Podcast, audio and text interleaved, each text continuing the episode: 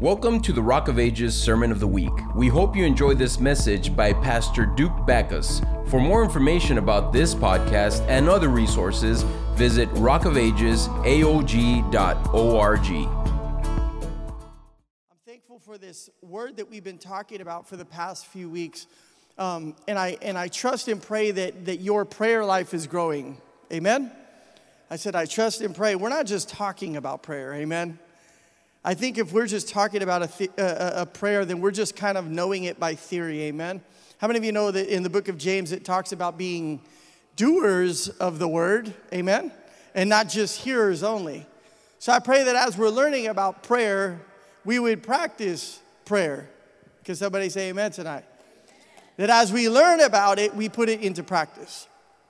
As you yield yourself to God and as you, you say, Lord, you know, I receive your word, then guess what? That word takes root in your heart. It is planted in your life so that you can act upon it. Amen. So, anytime that the Lord gives us a word, it's important for us to, to begin to put it into practice. Amen. The Lord is so awesome, church. He's not just a God that's, that's a theory, He's not just a God that's like far away. He's not a concept, He's a person. Amen. And He's powerful. And so if you put his word to the test, if you if you use it and you you say, God, I'm gonna take you at your word. I'm going to take you for your word, Lord, then the Lord will absolutely just, you know, act upon that because that is a move of faith. That is an action of faith. Amen? And so I want us to continue tonight. This is the, the fourth part of this series. And for the next few moments, I want to speak to you about yearning for God. Yearning for God. Having a hunger and a desire and a thirst for the Lord. How many of you are, are hungry for the Lord? You're thirsty for God, amen? And I pray that you are. Last week we spoke about asking of God, and we learned a lot, and we learned about many things. We learned about our motives in prayer. Amen. You know that your motive in prayer is very important. How you pray and the way that you pray and the way that you address God and, and the place that your heart is in when you address God is extremely important. It's important because we can't just ask with, with our own motives. We cannot just ask with you know, selfish thinking. We cannot just ask based on our own desires or will, but we must pray according to the will of God. Amen. We must know what the Word of God says over our life, and we must pray according to that. And so we learned uh, about one of these things is we learned that the reward of those who pray and the reward of those who seek Jesus is himself. And did you know, church, that that's the best reward that you could ever receive in prayer? Amen? That when you pray, the Bible says that the reward is Him. That's a pretty good reward. If I get Jesus when I pray, if I get God, if I get the Holy Spirit, the Godhead, the Trinity, if I get them summed up in one, that when I bow my knee to pray, that's a great exchange. I would think that people would be more apt to step into prayer because of who they're receiving when they pray. Amen? I would think that people would want to be in that prayer closet more, more often than not because of who they receive in that moment as they pray. But the truth of the matter is this is a lot of people don't pray. A lot of people just think that prayer is some kind of discipline or it's some kind of thing that you do. And, and, and, listen, the Lord doesn't want us to look at it that way just as a, as a discipline, but He wants us to desire Him.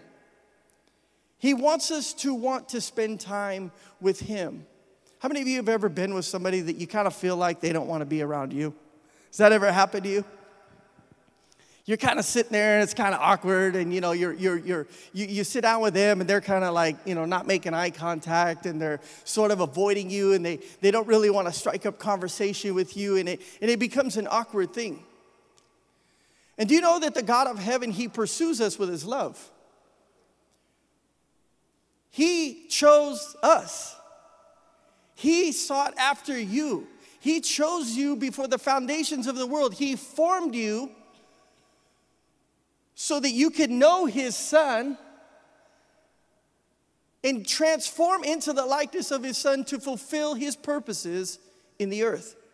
God has a tremendous plan for your life, church. He has a tremendous plan for my life. He has so many things in store, but guess what? We have to desire him above all of it. Don't desire the ministry. Don't desire the positions. Don't desire the promotions. Don't desire the things that you want in life, but just desire Him. We learn that if moving a mountain is your greatest focus or desire, when you pray, then you're missing the point. A lot of people pray for things, and you know what? That's fine. God's given us permission to bring those things to Him. Amen? But it should never be about the point of moving the mountain as much as it should be to focus on the mountain mover. Amen. And so we learn to change our prayer focus from our desires to delighting in the Lord. Amen. And so tonight I want us to learn uh, a, a, few more things about uh, what yearning is and why yearning is important. That word yearn in the, in the Hebrew, it actually means, it, it, as used in the Bible, it means to grow excited, it means to grow hot and to burn. Say it one more time. That word yearning means to be excited, it means to grow hot, and it actually means to burn. And we're still talking about prayer, but I, I, want us to just think about this tonight. Is your time in prayer a burden or a burning for the Savior of your soul? Is your time in prayer, is it like, oh man, gotta wake up and do this? Is it a burden or is it a burning for the Savior of your soul? Is your time in prayer full of what you want from Him or how desperately you need Him? There's a big difference. Amen? One is about you and the other is about Him. One is inwardly focused and the other one saying, God, I just want you. And I want us to look at different prayers and portions of scripture throughout the Bible quickly tonight because I believe the Lord will show us what true yearning for Him looks like. So let's open up to Psalms chapter 84, verse 1. The psalmist said this He says, How lovely is your dwelling place, Lord Almighty. He said, My soul yearns and even faints for the courts of the Lord. He says, My heart and my flesh cry out for the living God. Let's read it one more time. Would you read it with me, church? Everyone say it. Go back to the verse one. Ready? How lovely is your dwelling place, Lord Almighty. Verse two. My soul yearns, even faints for the courts of the Lord. My heart and my flesh cry out for the living God. See, is that where your heart is? The psalmist was able to say it. He was, he was able to, to desire that. That was his prayer. That was his desire. But what is your desire? I want us to learn a couple things from these few verses. The psalmist characterizes the dwelling place of God. He characterizes heaven's throne room as a lovely place. It's not just any place, it's a lovely place. And knowing this simple truth, church, it changes everything when you pray. Because some people are fearful to pray and to ask God or to approach God because of their sin. Some people are afraid to pray and bend their knee in prayer and, and, and have conversation with God because of the things that they've done in their past and the things that they maybe are doing in the present. And so there's this shame thing that happens, and so people they relegate, they, they back off, and they don't want to pray. They're afraid to pray. They're afraid to talk to God. But here, the scripture tells us that the dwelling place of God, it's a lovely place. Doesn't that sound like a place you want to go? That sounds like a place I want to go. I want to go to a lovely place. I don't want to just go to any place. It doesn't say it's a place you should fear. It doesn't say it's a place you should worry about. It says it's a lovely place. And where God dwells, there is perfect love. Amen? First John chapter 4 and verse 15 says this if anyone acknowledges Jesus is the Son of God, then God lives in them and they in God. And so we know and we rely on the love that God has for us, for God is what? Love. And whoever lives in love lives in God and God in them. There's a lot of preachers and a lot of teachers and people that, that, that sometimes don't want to preach on the love of Jesus because they suppose that it depicts that God is someone that isn't righteous or ruling or powerful or a God of wrath and judgment. Nowadays, you know, when we hear that Jesus is, is, is, is a loving Savior, people automatically want to take that down a road where they assume that because He's loving, that that means that He's tolerant and He's accepting. But how many of you know that, the, that Jesus is no different from the Father and the Father is no different from the Spirit? They're all one. They're all one. And so they can embody love and truth in the same person. They can embody love and righteousness in the same person. But there's people that actually believe that if they preach on love, then the church will get soft. And it'll turn towards acceptance and tolerance rather than truth in love. But we cannot ignore the greatest element of God that I am speaking of at this moment, and that is His perfect love. How many of you know that God loves you? That is the most powerful truth that you will ever receive in your life, knowing that the God of this universe, the God who formed you into being, doesn't have to love you, but chooses to love you. Amen. He doesn't have to care for us, but He chooses to care for us. He didn't have to send His Son as the penalty for our sins, but yet it, the Bible says it pleased God to see His Son be stricken. It was in the heart of God to win your soul. We cannot ignore that fact. And it's the loving kindness of God that leads us to repentance. Romans chapter 2 and verse 4 says, Do you show contempt for the riches of his kindness, forbearance, and his patience, not realizing that God's kindness is intended to lead you into repentance?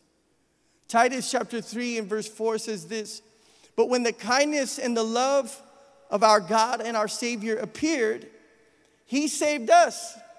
Everybody say, He saved me. Ho- hopefully, we're all saved tonight. If we're not, then we'll work on that. But I want us to understand this He saved you, you had nothing to do with it. Wasn't because of how many times you've attended church or how many ministries that you've served in. Those are all nice things. He saved you. He saved you. And it says this it says, not because of the righteous things that we had done, but because of his mercy. Everybody say mercy. He saved us through the washing of rebirth and the renewal by the Holy Spirit, whom He has poured out on us generously through Jesus Christ our Savior. So, church, unless we approach the dwelling place of God, unless we approach that place with His love in mind, then we'll never approach Him. See, here's the thing that I need us to understand tonight. People do not pursue God because sometimes they think that God is, is against them and God is, is, is a God that is, you know, a, a fearful God. Now, we need to fear the Lord in reverence, but we don't have to be afraid of Him. There is an invitation that prayer offers every single one of the, uh, us, and that is to step into the presence of God. It's a place where you can actually commune with the loving Father of your soul. It's a place where you can speak to the one who desires to speak to you.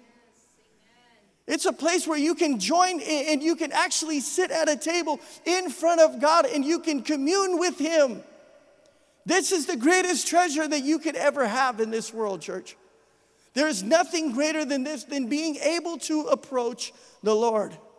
But unless you know that He loves you, you'll never approach Him. People that are sin focused, I want us to understand this, meaning they're aware of their sin or their mistakes or their past. They invite the condemning voice of the enemy to stop them before they actually speak to God. I meet people all the time that I have to, I have to like break that, that condemnation, that, that, that just voice, the lies of the enemy. I have to break it off of their life every time that I talk to them because they say, Oh, Pastor, well, I sinned, I, I fell away from God. And you know what? I'm glad that they acknowledge that they sinned or that they did something wrong. Thank God for conviction of the Holy Spirit. Amen? But here's the deal you can't allow the enemy to turn conviction into condemnation. You can't allow him to turn conviction into condemnation because guess what? You will stay in that place where you do not speak to God. Pastor said it perfectly on Sunday when he was talking about Adam in the garden. And, and, and after Adam and Eve sinned, what did they do? They hid from God. It's so many people, they sin, they fail God, and all of a sudden they begin to hide themselves from God. When prayer is an invitation to speak to God. Now, I'm not saying we shouldn't be aware of sin in our life, but here's the deal as long as it doesn't overshadow the Savior of your soul. You could be aware of the things that you've done wrong, and, and, and you should be. But at the end of the day, we must be more aware of the one who longs to save us, who longs to transform us, who longs to purify us, who longs to share his heart with us then we are the things that we have done wrong. The psalmist said, How lovely is your dwelling place, Lord Almighty.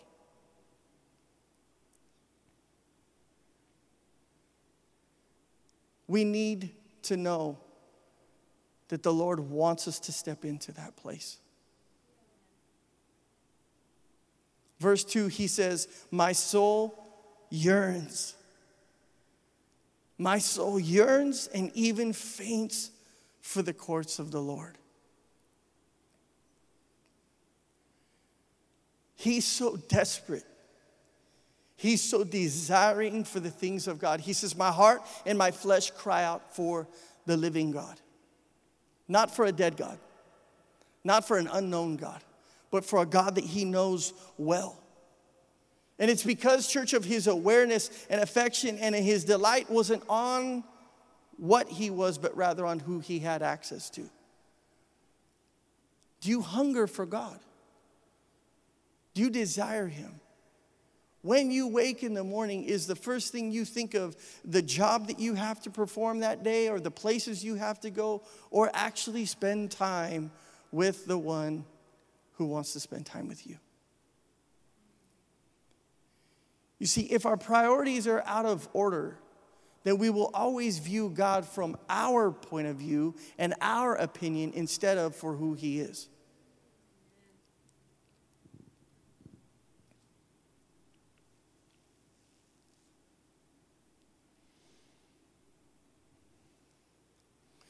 That word yearning means to burn. How many of you have ever burned passionately for something? Let's go back just for a few minutes and, and we'll go back to the holiday season. How many of you had something on your Christmas list that you really wanted? Raise your hand, it's okay. Be honest. Nobody raise your hand, seriously. All right, my wife. Yeah, my wife's in the back. Like, yeah, I got, I got things on the list.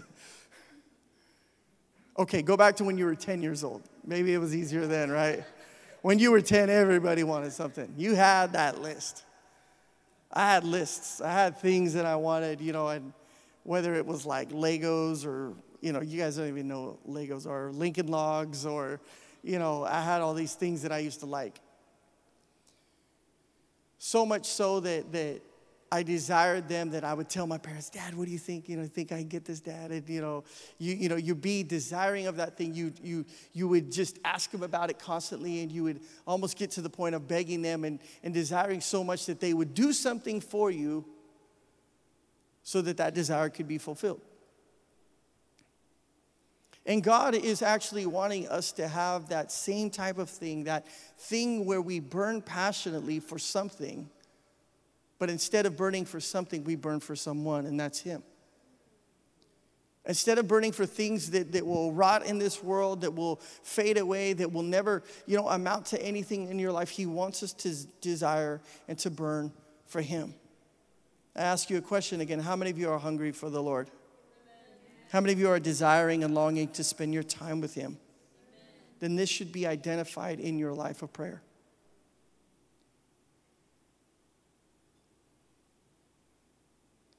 Prayer is probably the least attended ministry in our church. I'm just being honest with you. And there's reasons for that. A lot of times people use things like, well, I work. Well, I have this going on, I have that going on. But leave the service aside and just say, Do you pray at home? If we spend as much time in prayer as we do on social media, there'd be miracles happening all up and down this place every single day. If we spend as much time in prayer and desiring God, the devil would have no grip over your family and over your life. If we spend as much time communing with God in prayer, you would be walking on water.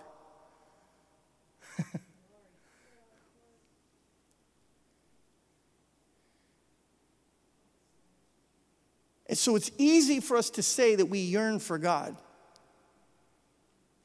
But it's actually a lot more real and challenging to actually prove it to God. I could say I'm hungry for God every single day. Oh God, I desire you. And you know what? That sounds really nice in a setting like this. But if I don't pray to the one and I don't spend time in that place with him, then do I really yearn for him? Or am I yearning for things that I want him to do for me? Or am I yearning for things that, that you know, I just want to look a certain way? I'll move on. King David, he had fled to the desert to escape Absalom, a man who was actually after the, the, the throne to rule over God's people. And David had escaped from this king, uh, uh, from this man. And in the desert, David cried out to God in Psalm 63. In verse 1, he says this He says, You, God, are my God. He says, And I earnestly I seek you. He said, I thirst for you, and my whole being longs for you. He says, In a dry and parched land where there is no water. He said, I've seen you in the sanctuary and beheld your power and your glory. Now, I want to make note of a few things here because there's some things that are important for us to understand and to get tonight. David is saying these words from a desert. How many of you have ever been in the desert? Anybody ever been in the desert? Yeah, it's pretty hot out there, isn't it? It's pretty miserable. It's pretty desolate. There, there, deserts don't offer us much. Deserts aren't a place of comfort. Deserts are a place of like torture and torment, right? If you were like to, you know, live at any place in the world, you probably wouldn't choose a desert. You'd probably choose the place next to the river or the place next to a lake or the place next to a mountain. A desert is not a desirable place to be. And I want us to understand something because David is in the middle of a desert and he's saying, Earnestly, I seek you. Earnestly, I thirst for you. He's not looking for a well to get water from. He's looking to the wellspring of life the Savior. There's a huge difference because David isn't concerned with his natural and his present need of actually dying of thirst in a desert.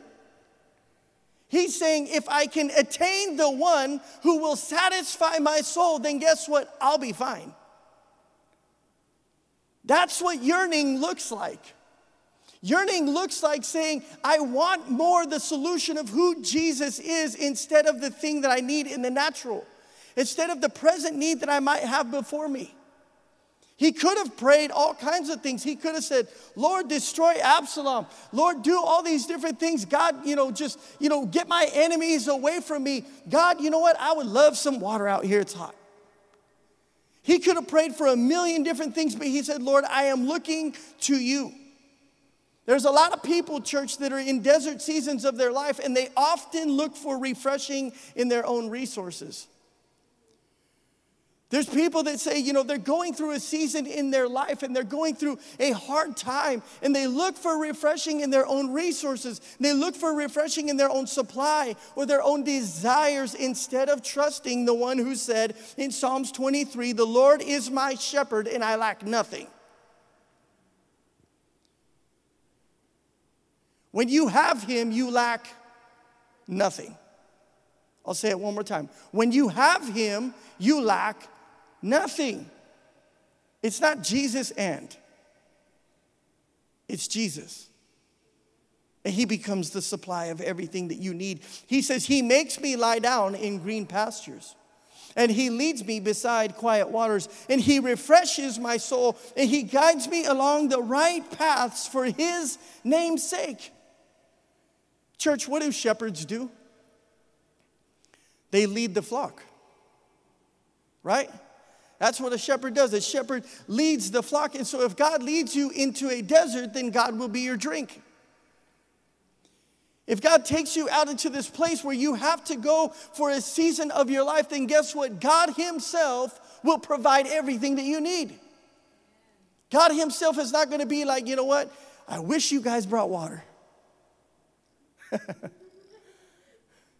Imagine if God was like, you know, go out into the desert, everybody, but when you get out there, you're like, okay, Lord, I'm here. You led me here. And then He's like, did y'all bring water? You're like, Lord, you didn't tell us to bring water. If He leads you into a desert, He doesn't expect you to dig your own well.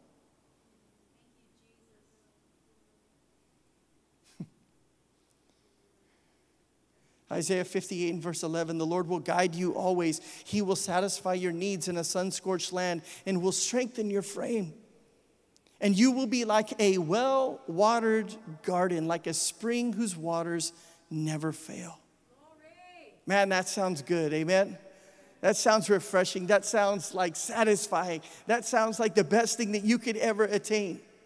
And this is why David could say in a desert that his thirst was for God himself, that his whole being longed for God because he knew that the desert didn't determine his desire for God. He knew that his desert didn't determine his desire for God. No matter what he went through, he knew where his strength was. No matter what he faced, he knew in whom he trusted. And how many of us are, are, are, are, know the Lord that way? No matter what you go through, you go through all kinds of sickness or trial, or you go through, you know, seasons where, you know, you're ridiculed or you're accused of something. And in those seasons, you know in the one of whom you trust. You see, I know God that way. I've met that God. I've met the God that has carried me through seasons of all kinds of things ups and downs and prayers and, and spiritual warfare and battles in my life and all kinds of things. And God has brought me out and He's delivered me time and time again. So the next time that I go into a desert, I don't go unequipped because I say, Lord, I know that you brought me here. I know that I'm here and I know that you're present with me. I know that you are guiding me. I know that you're leading me. A lot of people go through spiritual seasons, and some seasons, church, are full of light. Some seasons that you go through are just happy and awesome and joyful and, and just blissful, but others are dark. Others are challenging, some are rainy, and other seasons are dry. But the lesson here is that God isn't subject to your season. God isn't subject to the things that we go through as if all of a sudden he's not God. You know that God doesn't worry about the things that you worry about? That's why he said that when he would transfer his yoke upon you that it would be light and easy. Because all those things that we carry in our heart and we carry in our life, all those burdens that sometimes weigh us down, that cause us to not bend our knee in prayer, Jesus says, Come to me, all you who are weary and burdened, and I'll give you rest. I will give you rest for your souls.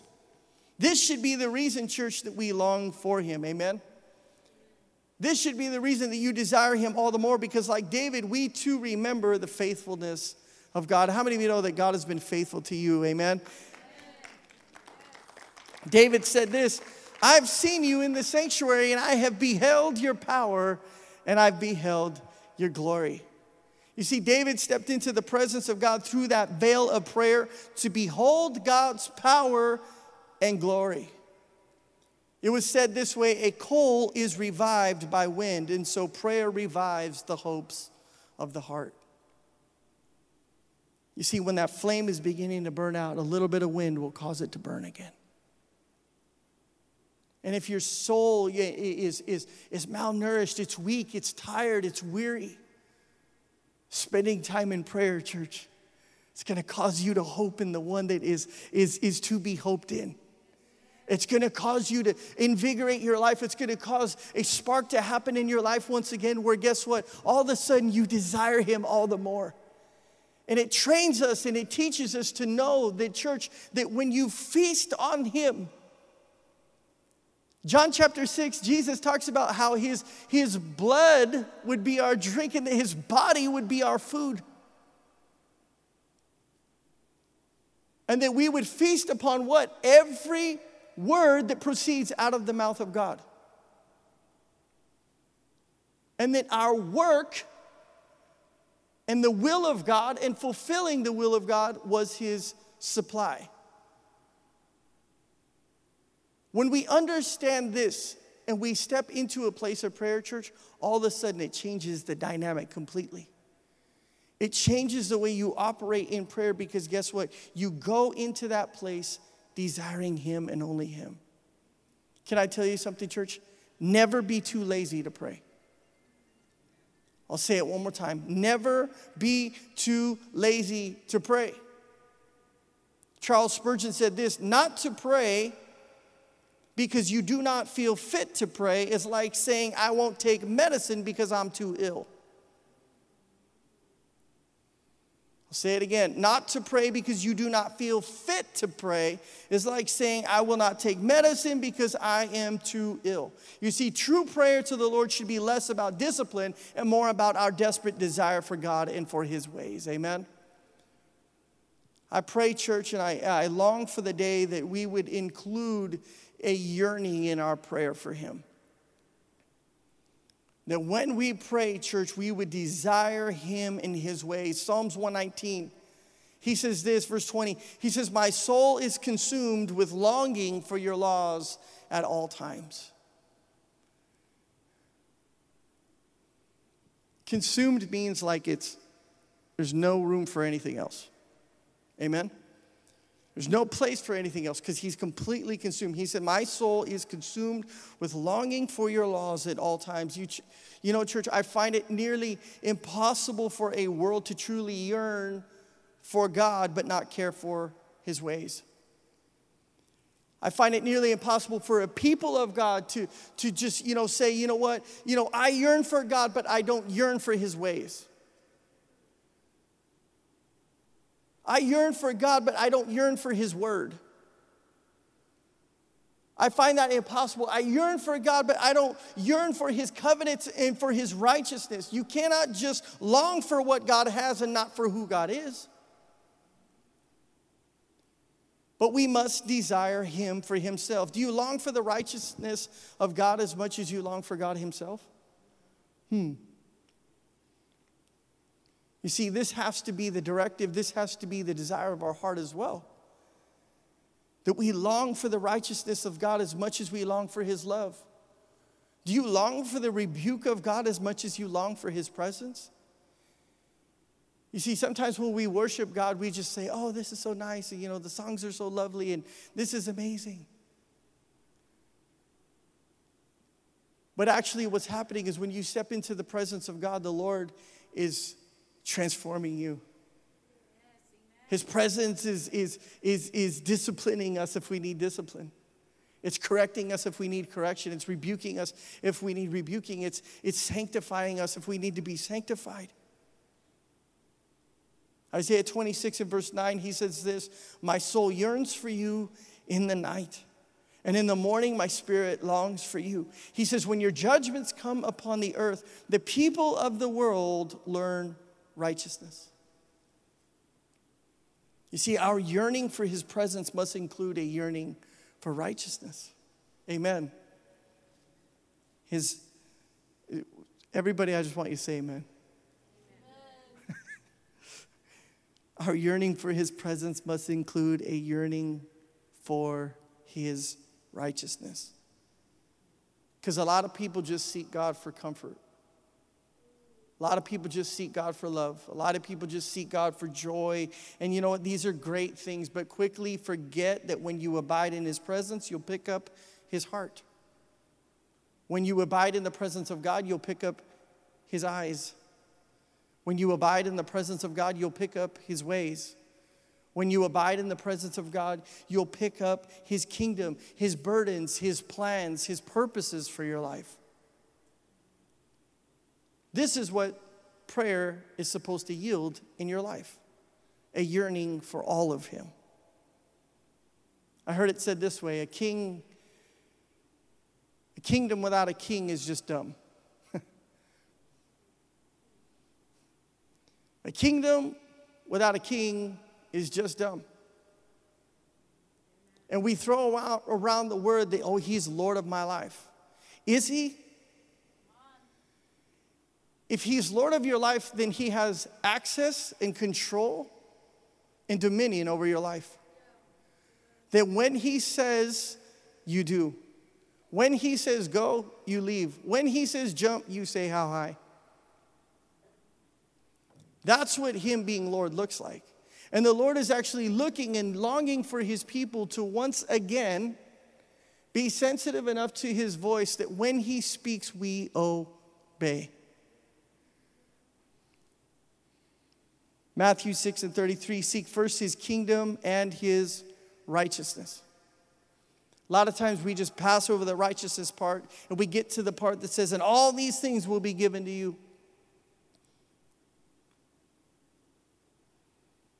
But we can't overlook the righteousness part because without it, we're unacceptable to God. Without being clothed in the righteousness that Jesus has provided for us, then we are unacceptable to God. We must be clothed in the righteousness of his son Jesus. Amen. And as you pray, I hope that you come to realize that he is all that you need. That he is everything that we need. Psalm 73, verse 25. Every time I read this verse, it just ministers to my heart. He says, Whom have I in heaven but you? When I read that verse, church, it, it, it, it breaks my heart in such a special way. Because if the end goal and the desire and the ultimate fulfillment of our life is to gain heaven, is to one day cross that threshold into the courts of God, that we have to know that heaven contains the person and the only one who makes that possible, and his name is Jesus. Whom have I in heaven but you? And earth has nothing that I desire beside you. My flesh and my heart may fail, but God is the strength of my heart and my portion forever. Can we pray like they prayed? Is that your prayer tonight? Is that your desire? That the earth has nothing that you desire? Nothing that you desire besides God. That when you open your lips and you open your voice to speak to God, is He all that you desire to speak to? Whom have I in heaven but you, Lord? If heaven does not contain Jesus, then I don't want to go.